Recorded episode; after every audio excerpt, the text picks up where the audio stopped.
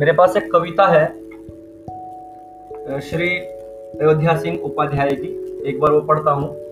मैं घमंडों में भरा ऐठा हुआ, एक दिन जब था मुंडेरे पर खड़ा, आ अचानक दूर से उड़ता हुआ, एक दिन का आँख में मेरी पड़ा।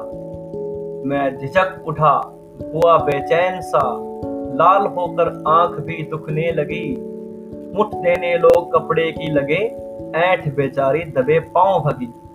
जब किसी ढब से निकल तिनका गया, तब समझ में यूँ मुझे ताने दिए, ऐठता तो किस लिए इतना रहा? एक तिनका है बहुत तेरे लिए। मेरी आवाज़ बहुत अच्छी नहीं है बट मैंने एक रिकॉर्डिंग के लिए रखना था कुछ।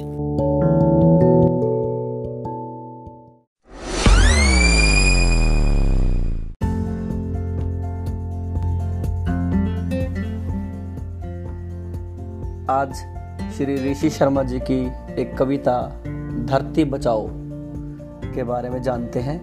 इस कविता के द्वारा धरती तथा पर्यावरण के संरक्षण के प्रति हमें जागरूक किया गया है। इसमें यह बताया गया है कि धरती हमारे जीवन का आधार है। धरती तथा पर्यावरण के संरक्षण से ही मानव कल्याण हो सकता है। आइए शुरू करते हैं। जिस धरती पर हमने जन्म लिया, जिस धरती ने हमको पाला है, हाय, हम ही ने उस धरती का सर्वनाश कर डाला है। जिन वृक्षों, नदियों से इस धरती की शोभा होती है, हाय, बड़ी बहरहमी से हमने उन्हीं नदियों, वृक्षों को उजाड़ा है। हरे भरे वन, वृक्ष, मृदा, जल प्राण तत्व हैं धरती के। सबकी रक्षा करने वाले ये शस्त्र हैं धरती के।